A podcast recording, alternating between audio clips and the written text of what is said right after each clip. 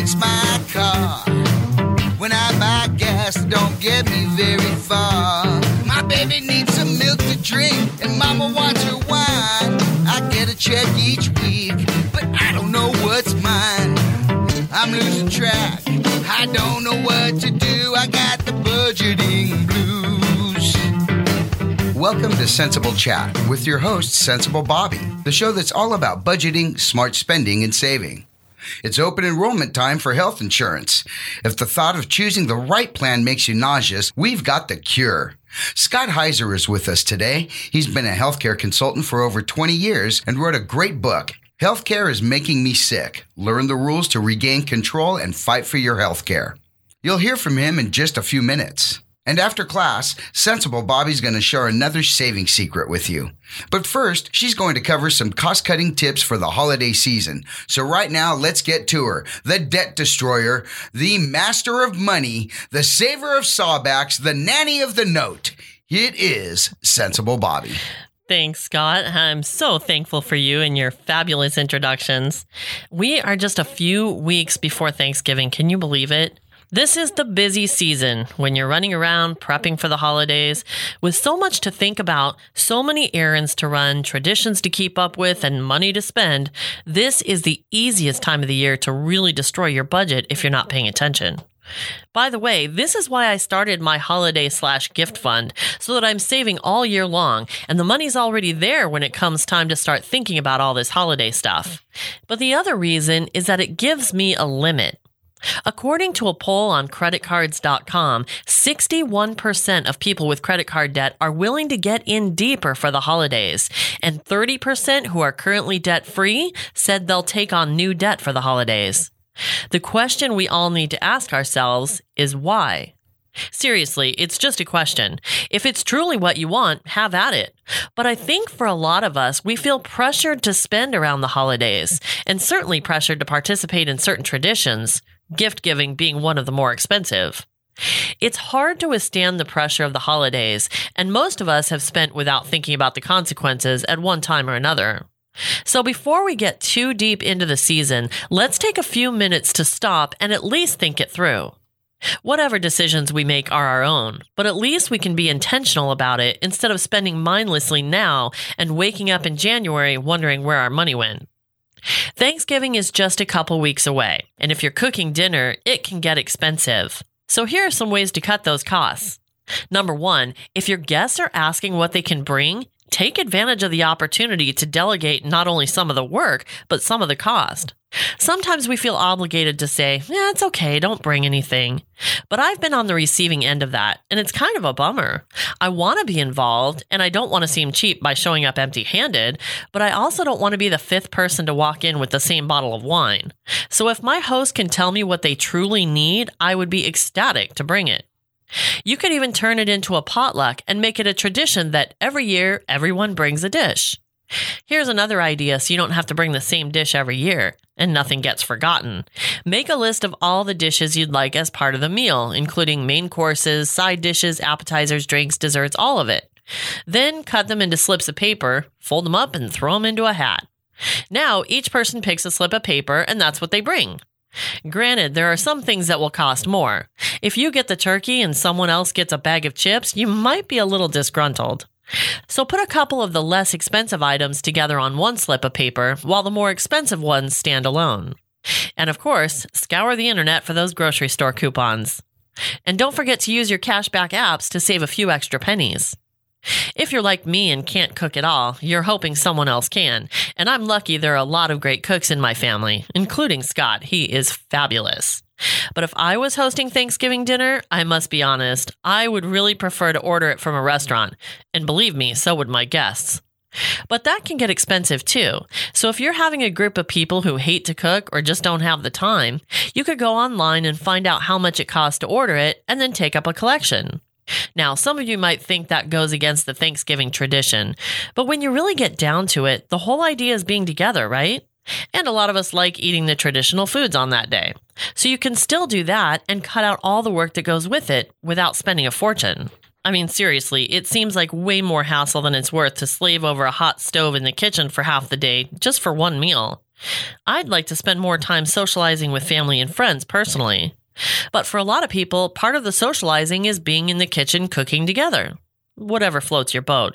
I'm just suggesting thinking it through so you can get the most out of your holiday instead of just going through the motions because that's how it's supposed to be done. By the way, I checked out a few restaurants online, including Cracker Barrel and Marie Callender's, and you can get a full traditional Thanksgiving meal for $12.50 to $20 per person. Not too shabby. If you're really strapped for cash this year or just want to do something different, get your friends and family together and volunteer at a soup kitchen. You'll get a free meal and help others that are less fortunate. Moving past Thanksgiving, you can apply these same techniques to Christmas dinner. But what about gifts? Is it worth going into debt just to give a gift? Would you want someone to go into debt in order to give you a gift? What's the meaning behind the gift? Is it just a gesture to say you care or something that will change a life? The best gifts don't always cost money. It's the thought that counts, right? So let's spend more on the thought than on the gift. Now, I'm not suggesting you should never spend money on a gift, but I am saying that creativity often provides better gifts than cash ever could. Plus, think about how much more fun it would be to really put some thought, time, and maybe even some work into a special gift for someone rather than fighting the crowds at the mall, wasting gas from driving all over town, and spending more than you can afford on a gift just to cross it off your list.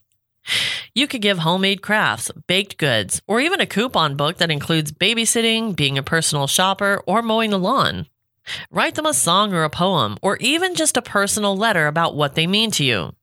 Personally, I love these type of gifts way more than the gift card to a place I'll never go.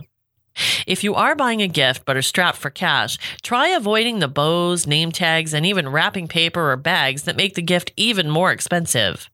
Get creative with your wrapping. I've used newspaper, aluminum foil, and tissue paper. And I just read an article that suggested reusing tins, cans, and jars. If you can still find paper grocery bags, those work too. How about old calendar pages that are going to get thrown out anyway? Fabric shopping bags or fabric scraps. You can hit the thrift stores for cheaper wrapping too. If you do have a budget in place, remember to check it before you start buying and update it frequently because you're going to be buying frequently. There is nothing worse than spending all the time and effort on putting a budget in place, only to look back a month or two from now and realize you blew right past it. But if you're not tracking your expenses frequently while you're spending frequently, that's exactly what's going to happen. So set aside a time each day or week to enter your transactions so you always have an accurate account of how much you have left to spend. When you succeed at staying within your budget while still enjoying the holidays, it will truly feel like the most wonderful time of the year. Before we get there, though, we've got to go through a not so wonderful time of the year, which is open enrollment for health insurance. I know, I get queasy just thinking about it, but we need to talk about this because we spend a lot of money on healthcare and health insurance. And the more we know, the more we can save. So here we go.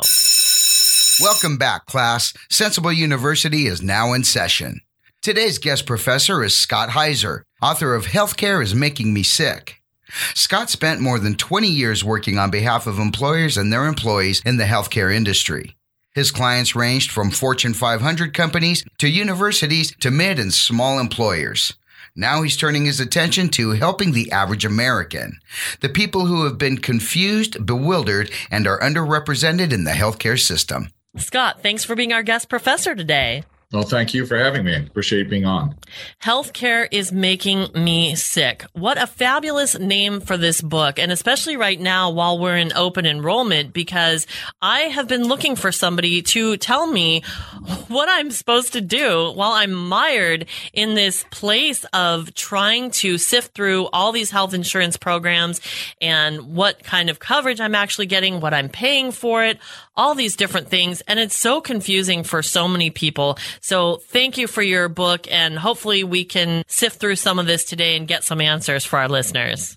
That's certainly our goal. In the book, I thought it was interesting that you wrote healthcare is poised to be the greatest David and Goliath story ever told. What do you mean by that? Most people are familiar with David and Goliath. The little guy takes on the Goliath, the giant, and he wins. So what we're looking at is one sixth of the U.S. economy and growing. That includes health insurance and then health care, which is taking care of yourself. Mostly controlled by, I call it a third party dilemma insurance, government, and then the health providers, hospitals, pharmacy, that environment. And those are some enormous players controlling a sixth of the economy. And what I've come to believe over time and being in the industry for 26 years in a consultative capacity to corporations with their employee benefit health plans is that to move the needle and, and to start demanding better efficacy out of our healthcare experiences, meaning we get better costs and better outcomes, we need to become consumers of healthcare. And right now, we are disassociated with the purchasing, price, quality, all aspects of healthcare and we are passive participants in our own healthcare, which to me makes no sense in the world, given that your health, your body is the greatest asset you're ever given. And we don't spend as much time on it as we do in researching buying a phone, buying a pair of gym shoes, buying a television set, you name it. We're searching and researching and comparing all of those aspects on other purchases we make, but not our healthcare. So, what I'm trying to encourage people to do is that you can understand more about your healthcare, you can get information that allows you to make better decisions. And you can become that David and slew Goliath, at least on your behalf. And if we all start doing on our own behalf, maybe we make a paradigm shift in the country and can start to curtail the overall healthcare experience that we've had to date.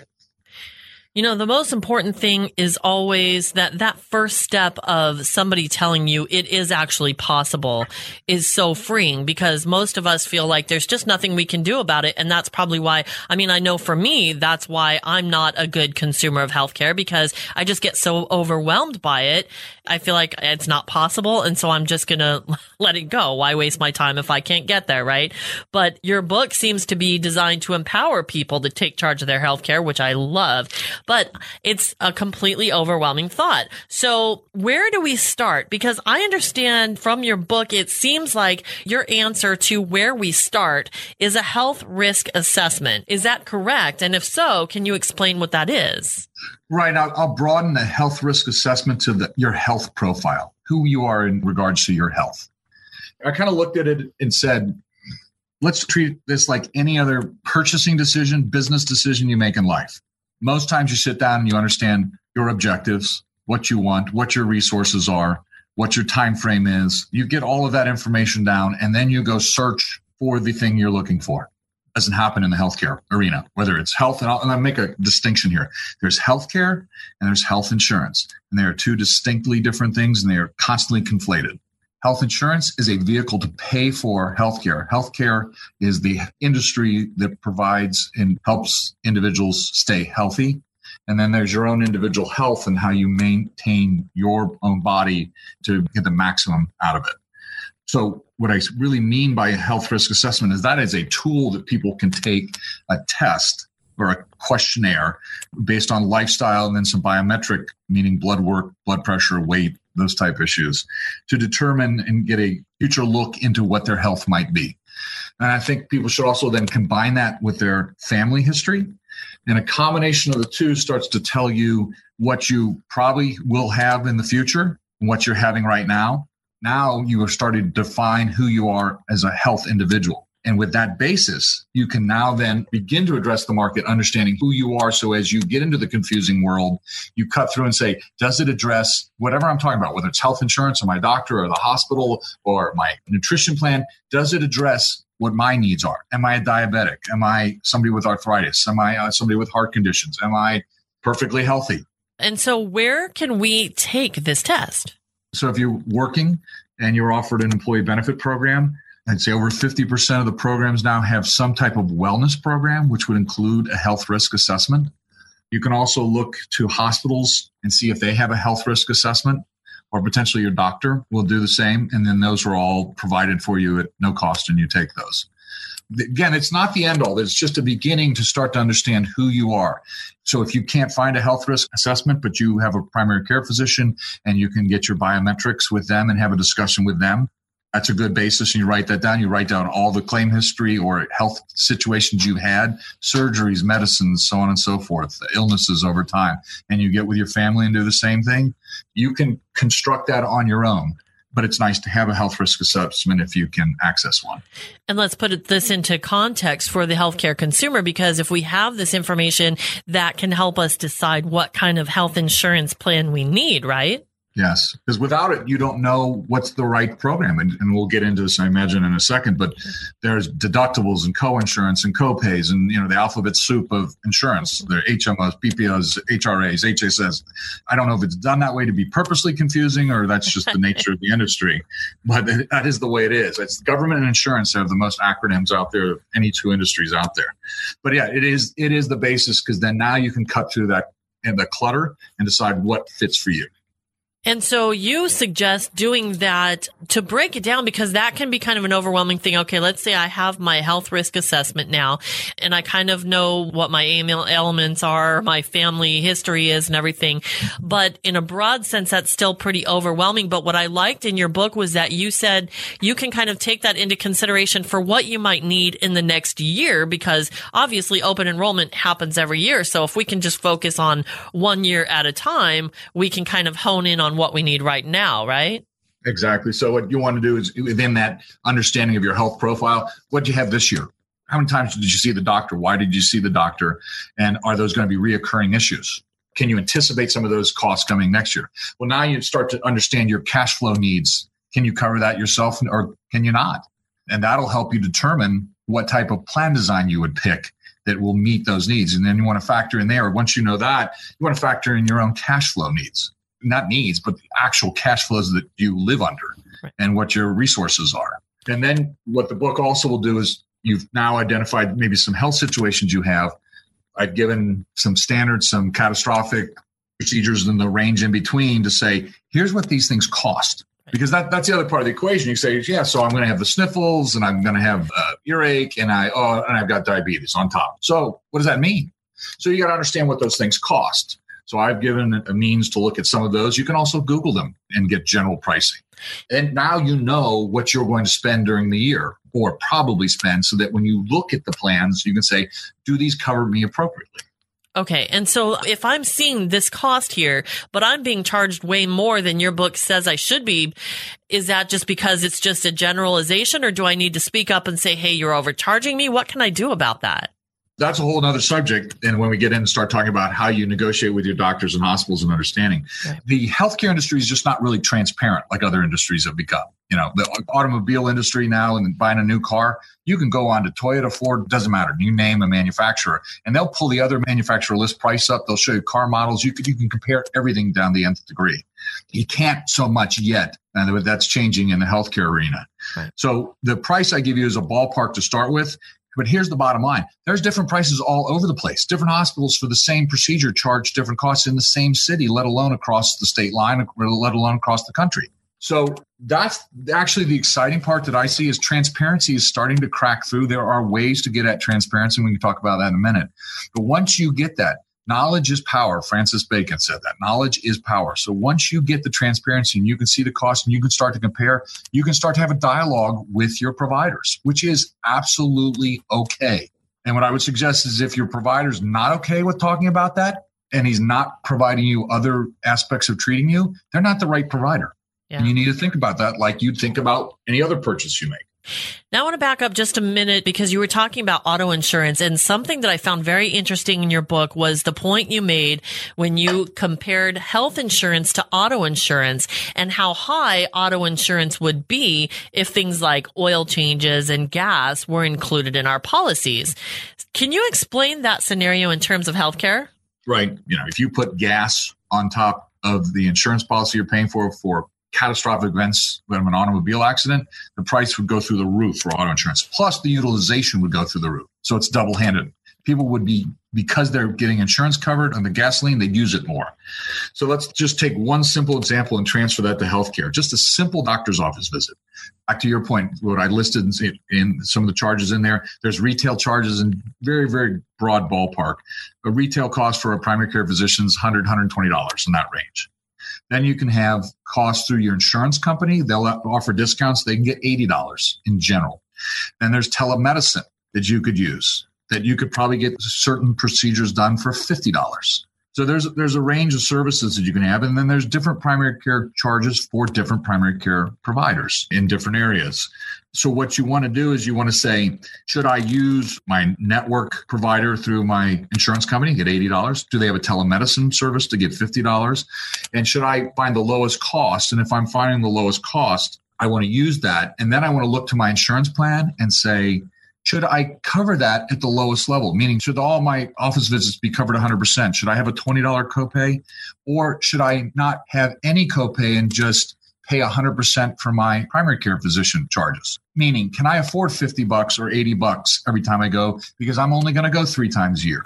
So if I'm only going to do that three times a year, should I pay? You have to pay more to get an office visit copay of $20 for a physician you look to the premium for the plans you're looking at because premium that you pay is a fixed guaranteed cost you got to pay monthly versus you go into deductibles, co-insurance, co-pays, out-of-pocket costs. Those are all variable costs. You don't incur those until you actually have an expense. In a simple way, think about this. An insurance company is a business. If they're going to pay for most of the office visit or any procedure, they're going to do that and you're going to pay them for that. But what you're not just you're not paying for the actual cost of that service alone. You're paying for the cost of that service, plus the administration of the services of the insurance company to manage that, plus margin. What they call margin is a, a um, fudge factor. They don't know, they can't predict exactly how many claims are going to come in, so they put a little cushion on it. And then they have profit. It's the utility cost of the dollar. If you can afford to pay for something, don't have an insurance company put it in their plan for you because you're going to pay them 15 or 20% on top of the cost. I love that. So let's expound upon that a little bit because we're in open enrollment season right now. So a lot of us are trying to figure out this health insurance policy thing and which one to buy for next year. In the book, you have uh, a health insurance purchasing checklist. And I assume that you've probably already given a couple of things off that list, but tell us more about what's on this checklist and how we can use that to pick our best plan. Right. So first things first, know yourself. We've talked about that. So what I'm going to presume is you're coming to the table. One of your listeners is coming to the table. They know who they are from a health profile. They know their cash flow needs for the next year. They know what the cost of those services that they might incur are going to happen. And then the other factor I would put in there is kind of their own intestinal fortitude you can plan all that out but if someone is very low risk tolerance meaning if claims start coming in or things aren't exactly the way they plan them and that makes them nervous then they may want more insurance so that's another factor they need to do. But what they're going to want to look at is they're going to look at what are all plans available to them. And this is part of the checklist. And if you're an individual, you're going to the healthcare.gov market or the ACA market. If you're with an employer's plan, you'll go to your employer's offerings. You'll want to look at the plan designs they're offering.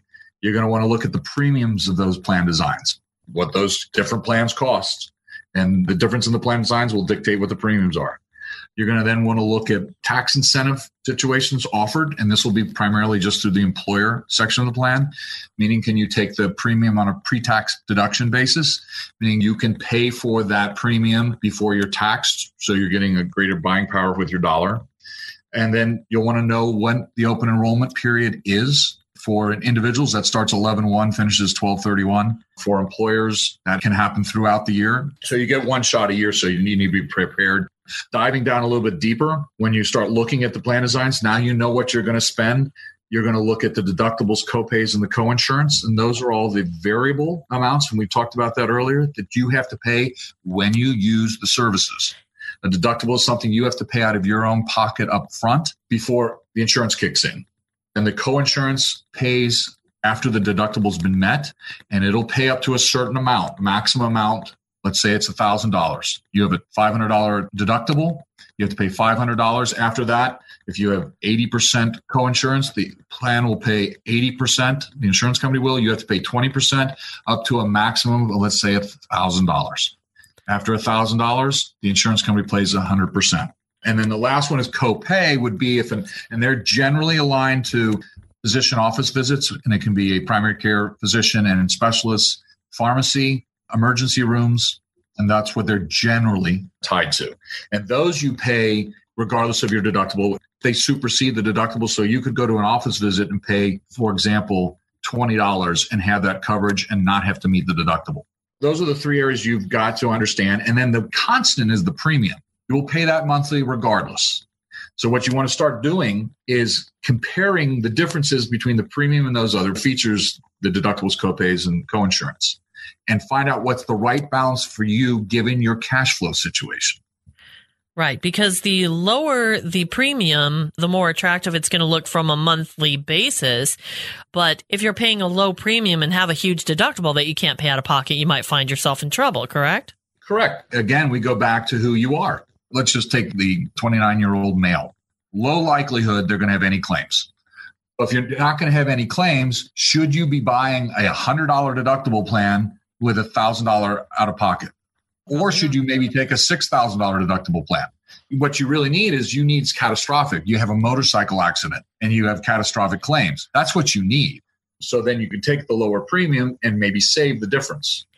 And the good news about a high deductible plan, uh, at least in my experience, has been the HSA because if you can combine that and save money in your HSA, then you have that deductible there, presumably if you can save that much in your HSA in case you need to pay out of pocket. That is the tax incentives that we were talking about. It is the third point you should look into. So now, if you let's take the analogy of a 28 year old male going down the line, they don't think they're going to have it. They take the high deductible plan, but to your point, let's put a health savings account on there. And now you can take pre tax again money to put into account that is for to offset that deductible if it happens. Here's the beauty of it if you don't have that deductible that year, you don't need it, it rolls over and builds. Yep. So a lot of people should start looking at this as a potential medical retirement program because if you capped out on your 401k, you've maxed out on that and you can't give any more. This is another way to do it on pre-tax money. And I think most people are in the mindset you should pay your fair share to Uncle Sam, but you don't need to pay any more than you have to. yeah, absolutely. Now let's talk about the difference between the HSA, HRA, and FSA because I know there's a lot of confusion, especially since HSA rolls over and you can save, like you said, for retirement, but the HRA and the FSA are not like that. So can you explain a little bit about the difference? Yeah, so let, let's address that. The health savings account applies to only high deductible health plans. So you have to have a certain level of deductible and out of pocket, and you can't have any copays involved with that. What you can then do is take the money that the deductible represents and deduct that on a pre tax basis and save it in an account in a bank. Generally, after $1,000 that you've accrued, the bank will allow you to invest that in, in, a range of mutual funds that they offer. So you can actually get into the market and to the point I made earlier about a medical retirement account, have the money maybe work for you. So you're gaining whatever your tax bracket is, you're gaining that additional buying power and putting that in, in the account. It rolls over every single year. It is your money. No one can take that money.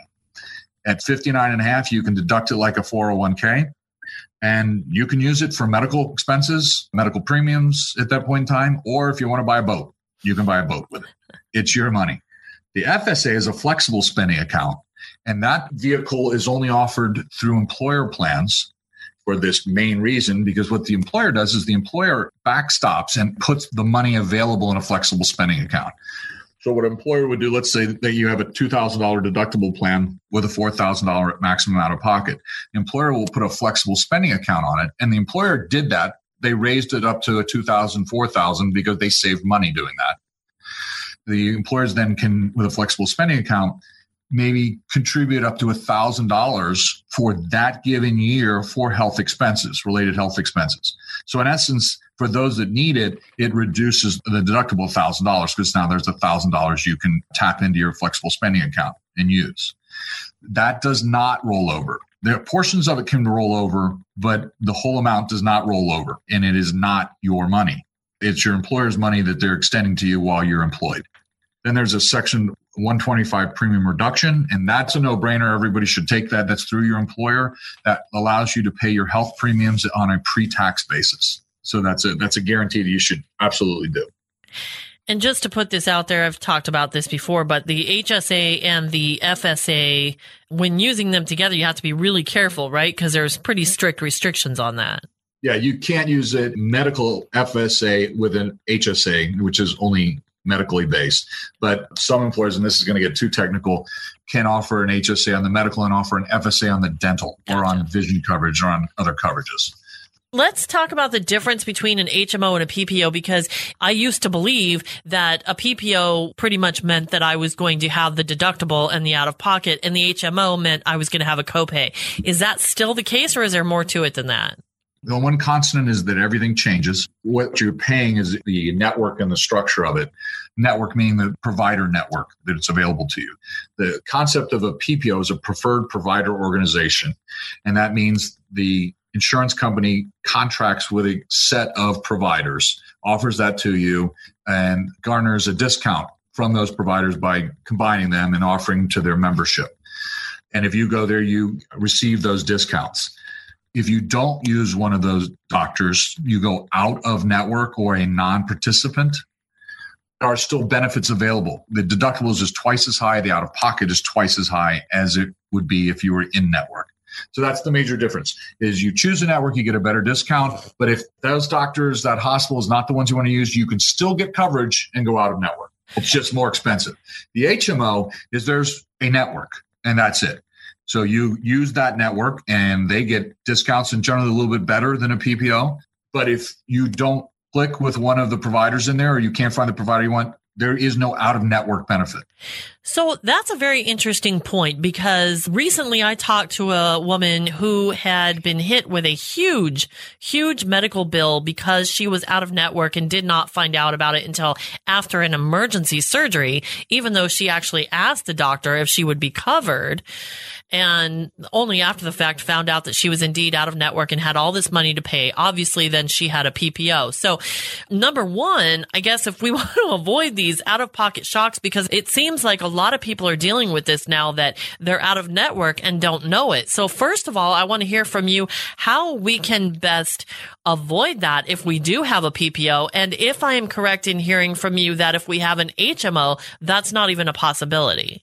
Yeah, with an HMO, your coverage is available through their provider directory. That's it. There are no other options. So if you're picking plans again at open enrollment and you find an HMO, generally they're less expensive because they have a narrower network. So you look at the network, and, and again, if you know who you are and what you're going to have, and you find your doctors in there and everything's in there, that's a viable option. There's nothing wrong with that. You just know that that's going to be your world. On the PPO, though, if you've gone out, and emergencies are always the toughest one because you are not usually at your full capacity in an emergency. Right. And it's hard to ask those questions. And a lot of times you're not at home, you're traveling, and it's even more confusing. So, what do you do? You always want to look at your network. So, we'll step back for a second, say maybe non emergency. If what you're going to have done needs to be done, look in your directory and find the providers that perform those things. To the extent that you can, pre authorize, call your insurance company. I need these things. Can you recommend who I should go to? The insurance companies will have concierge services available. Look in your directory online through the insurance company and do that work up front because it'll save you a ton of time. I will also say then there's a subset of that. And sometimes, for example, in, a, in especially like anesthesiology, where there's not a lot of anesthesiologists out there and you go in for a surgery. And so you went to the hospital that was in the network, you're the surgeons in the network. So you think you're all great, that everything's going to be fine with that. But then anesthesiologists, there are just are not enough of them for insurance companies to, to negotiate with. So they stay out of the network. And you did all your work. And the next thing you know, the person that put you under is not in the network. But what I'd suggest with that is working with your insurance company and saying, I did everything right. And unfortunately, you will be caught in this quagmire for a little bit and you'll have to work your way out of it. But the point is, instead of just panicking about it, what I'd suggest is you call the insurance company and say, I did everything you told me to do under your contract. I had no control over that. How can we work this out? I need this person covered in, in network costs, or I need you to cover this under my in network deductibles and co-insurance. Scott, this is Scott. Yes. Regarding the lady that we just interviewed a couple weeks ago, she actually believed based on her insurance, her PPO, that she was in fact in network. But what happened was that that particular facility only fell out for like a month and then it was back in.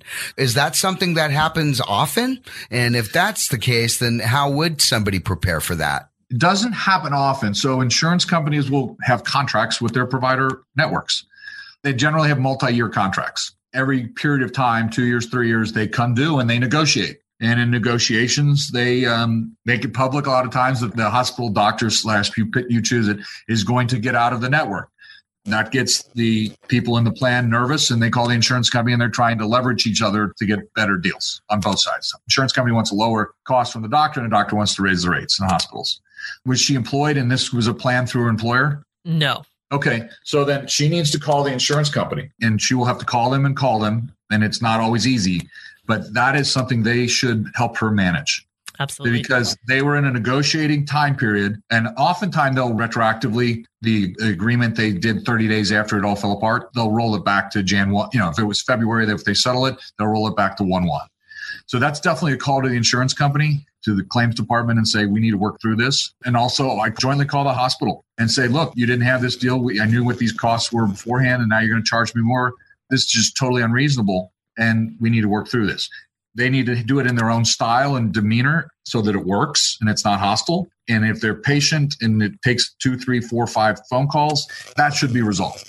Wow. So in essence, it was just a fluke. It was just bad timing. In that case, yeah, the, the one I gave you, the anesthesiologist, right. can happen more times than not, and that's not a fluke. That's something endemic in the, the system that needs addressing, and it's just the reality of the system. But if she wanted to email my website, I'd be happy to try to help her with that. Well, thank you. We, we appreciate that. And in that vein, let's talk about how we can negotiate for ourselves because this same girl did have an issue where she had somebody, an organization that was supposed to negotiate for her and they dropped the ball. And so then she ended up in collections. I mean, it was just a complete mess. And in the end, she was actually able to negotiate on her own far better than anything they did for her just by you know, looking onto websites and finding out what their offerings were and everything. So what are some of the ways that people can negotiate if they get these huge bills? Well, I want to applaud her for doing that. And that's, I'd like to use her as a focal point in my book and in the website because that's exactly, I'm looking for people like that. Nice. That take the initiative, get the information, and then just talk like they do any other consumer product and speak on their own behalf. And you'll find more times than not that that can work. Right. So the, the, bigger question is how can you do this? Well, you have to understand the price. She was insured. She had an insurance company. She should look that up and shop within the insurance company of the providers. And most provider networks that the insurance companies offer through their website, you can see different pricing offered by different providers, and you look them up.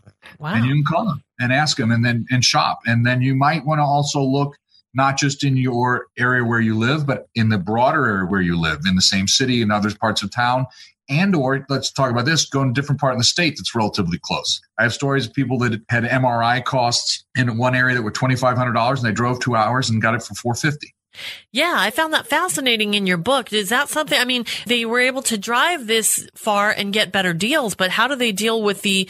I mean, these people were still in their network, I presume, or how did that work? Oh, yeah, absolutely. You look through your network and you find another one that costs different money. And it could be example of a, a, new company that's brand new offering MRIs. And so they have lost leaders. They have a better price than the next one.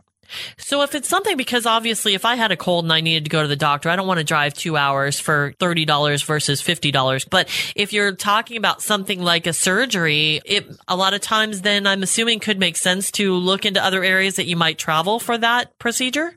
That's the huge area. And there's uh, more and more companies, Amazon started doing them themselves through the employer health plans offered, are encouraging people and rewarding people to shop their healthcare into other areas. I think I've left an example in the book of a knee surgery in San Francisco being in the mid $70,000 and in Phoenix being at the high 30s. Same knee surgery. So what you have to be very, very careful of, that's just the quantitative side.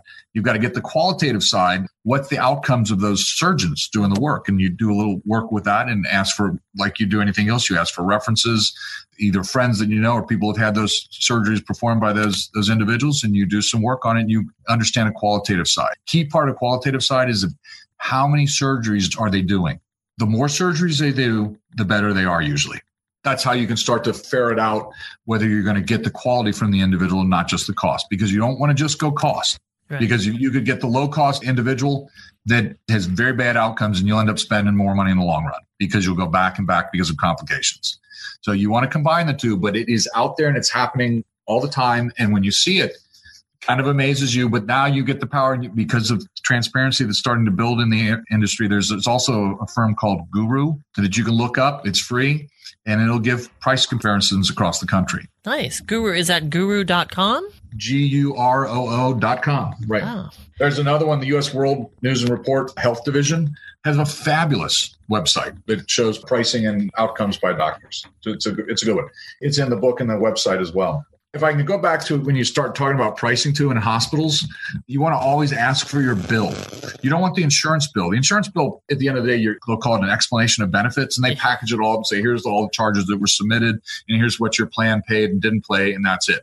If you have a hospital stay, you want the list bill. You want to go through that and you can actually talk to them. It's like every other business, there will be overcharges potentially or wrong charges. Yeah, I wouldn't be the least bit surprised. And that makes me so angry that you would say that I can ask for that because I've asked for that at my doctor's appointments so many times. I know that's different from hospitals, but I'm so often told I can't tell you what it's going to be. And I've asked for spe- how much is this going to cost me because I have a PPO. I have to pay out of pocket till I hit my deductible. And every time I go to the doctor, they won't tell me how much I'm going to end up paying. Who did you ask the question to? Uh, I, whoever checked me in, I guess. The doctors will oftentimes not. And, and there's probably a, a, veil there that makes some sense that they don't talk about money because they want to talk about your care that day. But if you get to the billing administrative assistant that's working in that and not the front desk person, that's who you want to talk to. Okay. Because I'll give you an example of mine with an MRI for a back situation. Surgeon said, no, no, I can't talk about that. I said, okay. And I went out to schedule an MRI with the billing assistant. The billing assistant said they couldn't tell me. And I said, that's okay. I'll go check out some things on my own. They called me back in a week. I hadn't called them. By the way, I knew I could get an MRI that was significantly cheaper than they were looking at. Uh-huh. I did ask the price and they gave it to, it, and I got it cheaper. They called me back in a week because they were afraid I wasn't going to come back to the surgeon. And they gave me another MRI place to go that was cheaper as well. So some of this is there's no special sauce that's the right way to do it every single time. It's the more information you can get up front from other sources when you talk to people so that when you go in to talk to the physician, that you're empowered with some information. One is about what your situation is so you can effectively communicate to them because uh, on average, a primary care physician will have eight minutes to talk to you. So you need to go in and not, and I'm going to say this crudely, not waste their time, and then they'll respond to you more quickly. And one of the things you it's very fair to talk to them and say, and it sounds like you did, is Doc, this is on my dime. I'm paying for this. Can you help me? And most of them will. Now they may say I can't hear, but then they'll get you to, to someone in their office, and then you have to talk with them, and then you'll have to find your own way of communication and strategy and negotiation skills to end up with the result. But I would say stay diligent and keep asking, be polite, and have the information. And the other thing is, at the end of the day, is cash is king.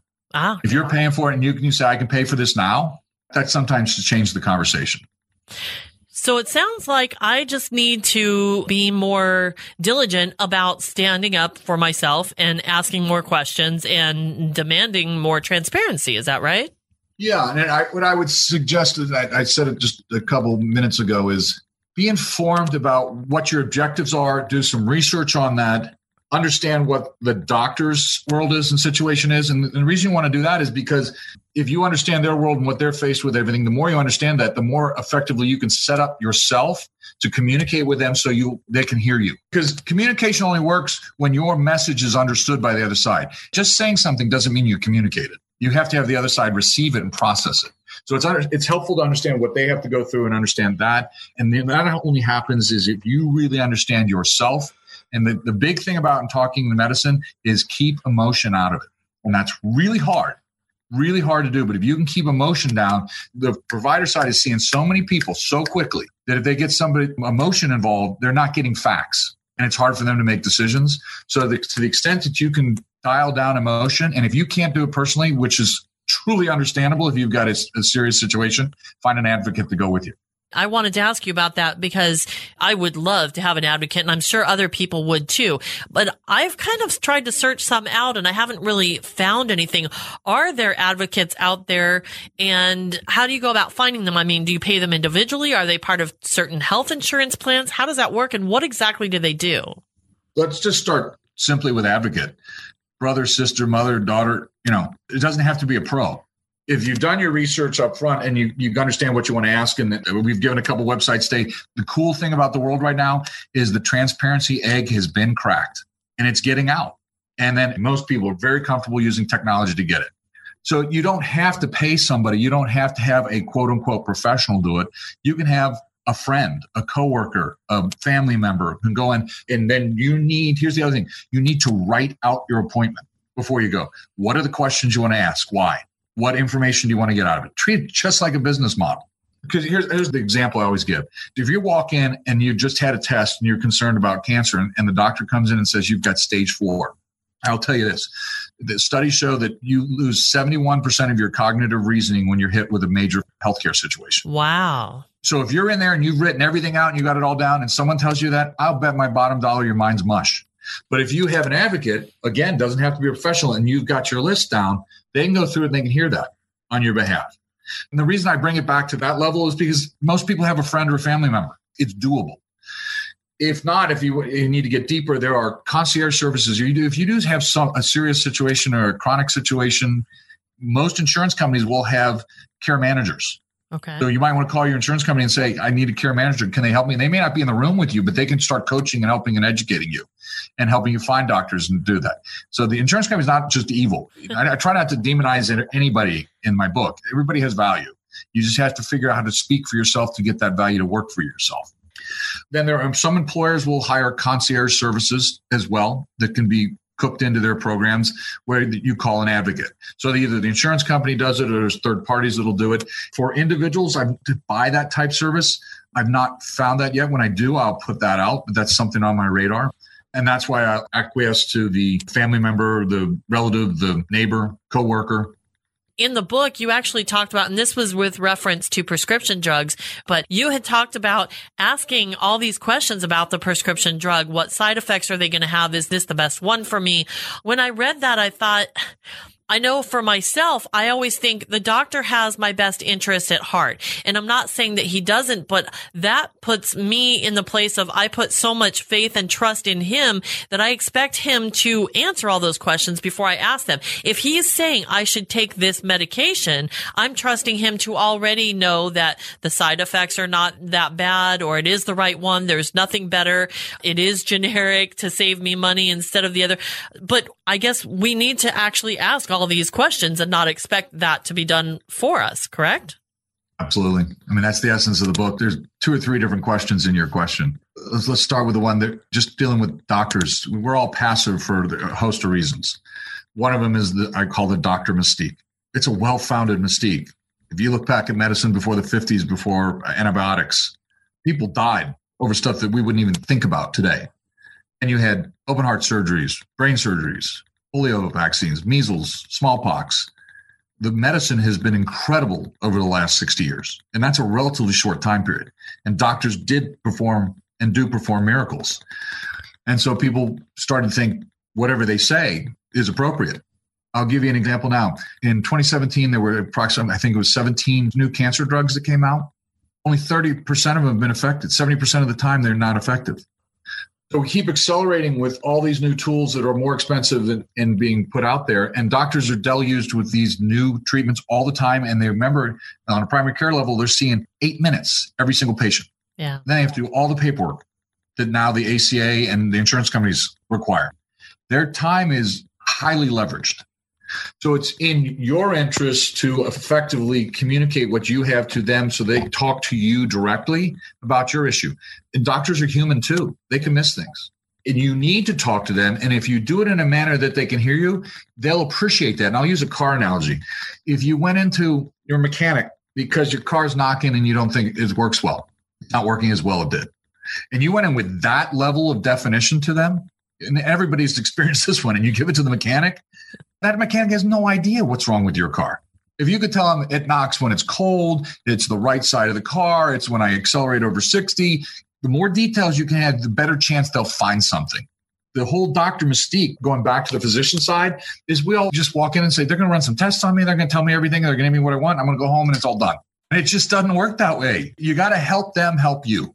And the more you do, the better relationship you'll, you'll have with your primary care physician. And again, if you do it in your own way and tactfully and respectfully, let's just get in really basic terms. They have to pay liability insurance for malpractice. Yeah. If the more patients talk to them and they really know what's going on and they can fine tune it, that lowers their malpractice insurance and it causes them to treat more people more effectively quicker.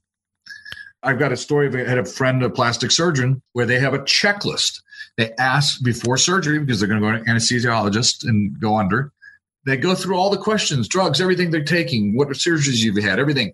And the individual was prepped and they were ready to do the surgery. And somehow it came out there was a drug they were taking that was definitely counteracted to the anesthesia. And if they'd performed it there had been complications. And he called off the surgery. So he got lucky there. But that was the patient's fault not the doctor's so that, that's why I think if we just break down the mystique and we do our own homework and we don't play doctor, but we do homework and we describe effectively the way we're feeling and what we have. And then we get questions to ask about our treatment so that we can understand them. Because here's another side: the one of our biggest problems in the U.S. is we are non-compliant with the procedures our physicians prescribe to us. Yes. So we waste the pharmacy. It doesn't work. It was supposed to take amoxicillin for 14 days. You take it for five because you feel better. Well, you know what? That bacteria now has a chance to become resilient to the amoxicillin because you didn't get it really good at all. So if we do this and we get involved more with our physicians and we start to comply, it's our responsibility too to do it. They can't do everything for us. That's a great point. So it seems like communication on everybody's side is really key. We as consumers have to learn better communication skills with doctors and everything just as much as, you know, they need to do it with us. Two way street. Yep. Now, in that vein, I just wanted to ask you really quickly about prescription drugs because in your book, you talked about a case where just in asking, somebody got, they were being prescribed a pill that I think was $700 for this prescription. And just in asking, is there anything that I can get that's cheaper, a generic or something like that? It went down to something like 30 bucks, right? Right. So you've gone to your doctor, you've done your homework, you've got everything, you've asked your questions. It's time.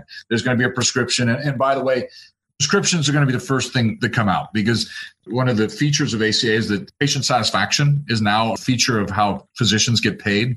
When we come in as consumers on primarily a passive level and we want everything to work really well, and the doctor tells us, "Hey, you really got to quit just quit eating, um, you know, spicy food. I'm going to give you a, a proton pump inhibitor or, or Nexium." When really, if they just stopped eating the spicy food, you could cure it yourself. Yeah. We want a pill. We want instant gratification as a society. And so the doctors are preordained to, to give that because now they have requirements on how they get paid if people are happy and people have the expectation they want to do that. So it's it's just that's not a really great system we've got going on the pills, but that's there. But you want to ask and if you want to state to the doctor again, this is on my dime, I'm paying most of this. What's the most cost effective way and most cost effective medicine I can take to treat this situation. So I would say cost effective way first because it may be a lifestyle choice. 50% of all claims in the US are lifestyle based. You have 100% control over lifestyle. Doesn't require a pill. And you might need to get over the hurdle. You you need medicine to do it, but lifestyle that's a big part of the book too is personal responsibility on that. But then you're going to look at that and you say, so the first one is is there a generic available? If generic's not available, then I've got a branded drug is this a single source branded drug, meaning it's the only branded drug out there that treats the situation. If it's not, are there other branded drugs? Let's look at them all in this category and say what's the best one too, and which is the best one I should take, and engage the doctor with that. And why does he or she think that the one he or she is prescribed the one for you? And then even if you've got a branded drug or a single source drug, the next thing you want to do in this day and age is you go online. There's discount coupon cards. There's a number of them out there. You should look at a number of them every single time because they oftentimes will get a lower price than the insurance plan's price that you got through your insurance company where they bought the insurance company negotiate a discount. You can get more off of that. That's a no brainer. You want to do that. Then the third way you do it is a program called patient assistant programs. And these are not discount coupon programs offered by independent parties on drugs. These are the manufacturers of the drugs offering programs. And it generally revolves around people who have lower income or high deductible plans or a combination of the two. And in the example you raised, there was a patient assistant program out there on that drug. RX Hope is a website, and they list approximately over 330 drugs that have these programs. The programs are offered by the manufacturing companies, They change. They're not locked in. They're not guaranteed. They may be for a 12 month, 24 month period or something like that. And they have their own financial requirements. But it's for a phone call. If you could cut a drug cost from $700 to 35 worth it. Why not make a phone call? Oh, yeah. So it's not just income based, too. I have an example of an individual. Eliquis is a blood thinner. It's one of the newer blood thinners and has some advantages, but it's significantly, it's about $430, let's call it. After insurance discounts, insurance companies will get their discounts that they've negotiated with the manufacturer and the prescription benefit managers. So it was 432 through patient assistance program with someone that just had a high deductible plan. Income was not an issue. They had significant income. Took that drug from 432 to $10 a month for 24 months. And the hospital and the doctors didn't talk about that. The pharmacy didn't talk about that. I've been in pharmacies and shared with pharmacists about that program that didn't know about that. That's just insane. so the cool thing is you're going to go to a primary physician. That's going to be your first exposure and, and experience in the healthcare situation. They're probably going to prescribe a pill for you. You're going to go to a pharmacist to get that pill. Well, there's a, some real easy steps people can take to start to become a consumer. So let's say you failed at talking to the physician. You didn't say anything to them. They just dictated to you. You walked out of the room. And so you failed all the way of being a consumer on all these other, you didn't really walk in with a list and you didn't know who you were. Okay, you failed everywhere. But now you have a prescription. Just going on and pulling some of these sites, and in our site, we've got a, a discount card as well, but there's a number of them, and I encourage people to look at a lot of them. If you do that and spend five minutes, and you lower the cost of what you were going to pay, hopefully we get the excitement or the, the encouragement and the hope that things can happen with that first experience when you failed at everything else that you still could lower your cost. Before we wrap up, I want to make sure that we cover quickly some other options for people who, if they don't have health insurance through an employer, they've been laid off or they're self-employed mm-hmm. or whatever. For so long, it seemed like it's such a huge cost out there to do it by yourself, but it's starting to change. So what are some of the other options or alternatives to buying an individual health plan? Christian or religious based health plans are becoming more prevalent and they're worth looking into. You just have to be eyes wide open when you do so. They call them Christian plans primarily now, but there's also Islamic and Jewish based programs like that, but they're, they're all religiously based. And so they have tenets that you have to adhere to, and they're usually tied to the religion. When you get in, they really step back into what insurance was about. There's some basic coverages that are all covered. It's not a ACA or Affordable Care Act compatible compliant plan. They do have pre-existing condition limitations. So if you have a pre-existing condition, they can either turn you down or exclude you on that. And then what they'll do is they have a certain range of coverage they have, and for could be catastrophic or different types of coverages. What they do is they have, and some of the terms they use as are prayer pools. That all the members you get on their site and you say, I have a prayer request for a certain situation, health situation for dollars to be spent. That goes out to the membership, and the membership contributes to it above their premiums. Those are, as you look at the company, you would ask that company how many prayer requests are met. Those are key questions to ask. But these are programs that are working, they do work. And that's the concept of insurance is that the few individuals that have those large claims look to the greater good of the total population involved and they contribute and cover those people because someday it could be them. I'm not here. I'm not going to cut your healthcare costs in half. I'm going to have you take better control of your life so you understand what you're getting into, and we're going to find ways to save money. But in these situations, they can cut the health premium significantly, knowing that you might have to contribute for somebody else down the road. So you kind of have to factor that in. But it, they're very interesting to look into. There's also minimum plans now out there since 2017 have become more prevalent that will only offer insurance for a year so they're, they're not going to be end all, but they could be a good gap coverage for somebody that's changing jobs or lost a job and looking for something to, on an affordable basis, cover them. I'd also suggest if you've changed jobs or lost a job, you have Cobra, which is still out there, and you can buy the plan you were on from your employer, and it will be at a higher cost because the employer is no longer subsidizing it. But you can get that covered. It'd be the same network, therefore, the same doctors you're using now would be in that network. Another program that's different is if you have kids in college. Let's say you have a, a single parent household and you have to take a family plan through your employer.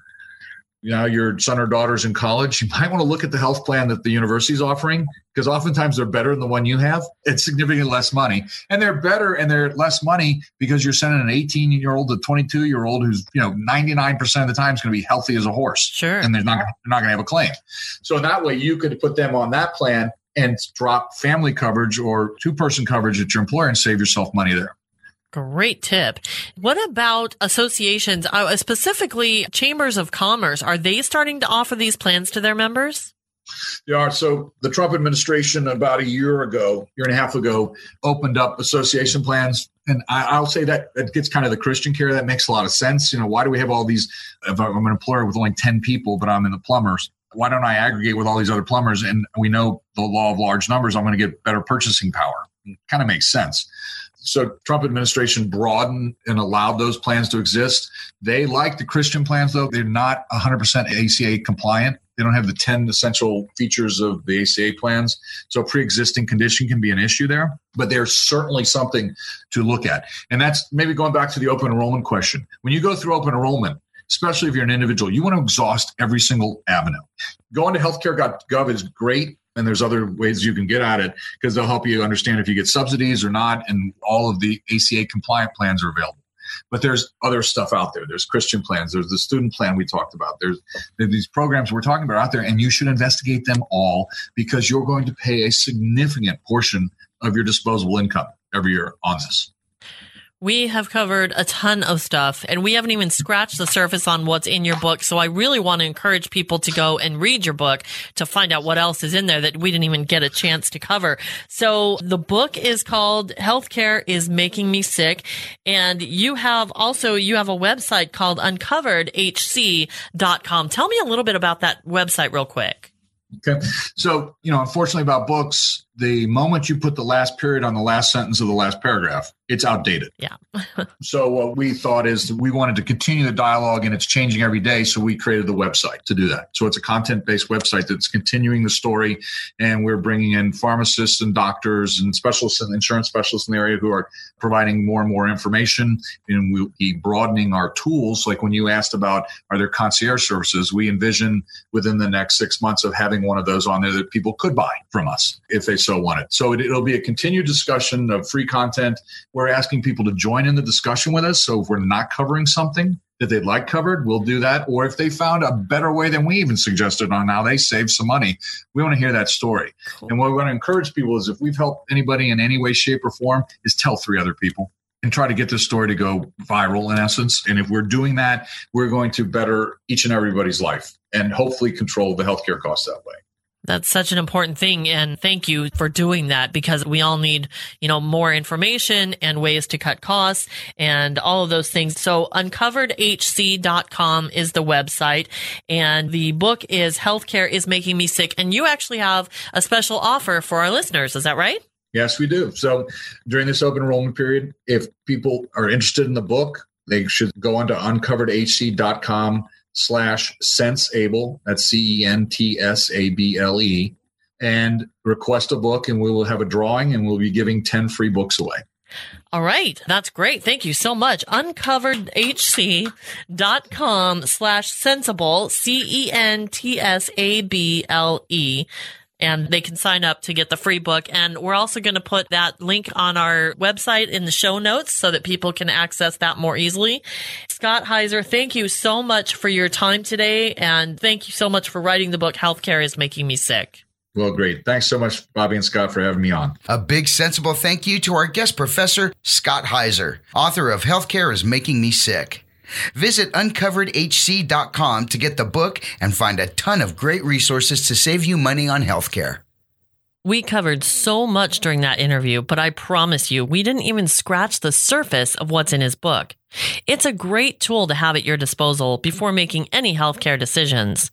And Scott is giving away 10 free copies of his book right now to Centsible Chat listeners. Just go to uncoveredhc.com slash sensible and enter to win. Do it now because this offer is only good for 10 days. So go to uncoveredhc.com slash sensible and enter to win your free copy of Healthcare is Making Me Sick.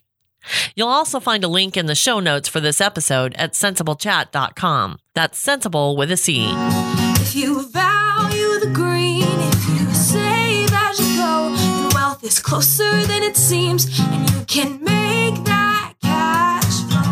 Welcome to Saving Secrets, where we share super easy and ready to use savings tips you may not have heard before.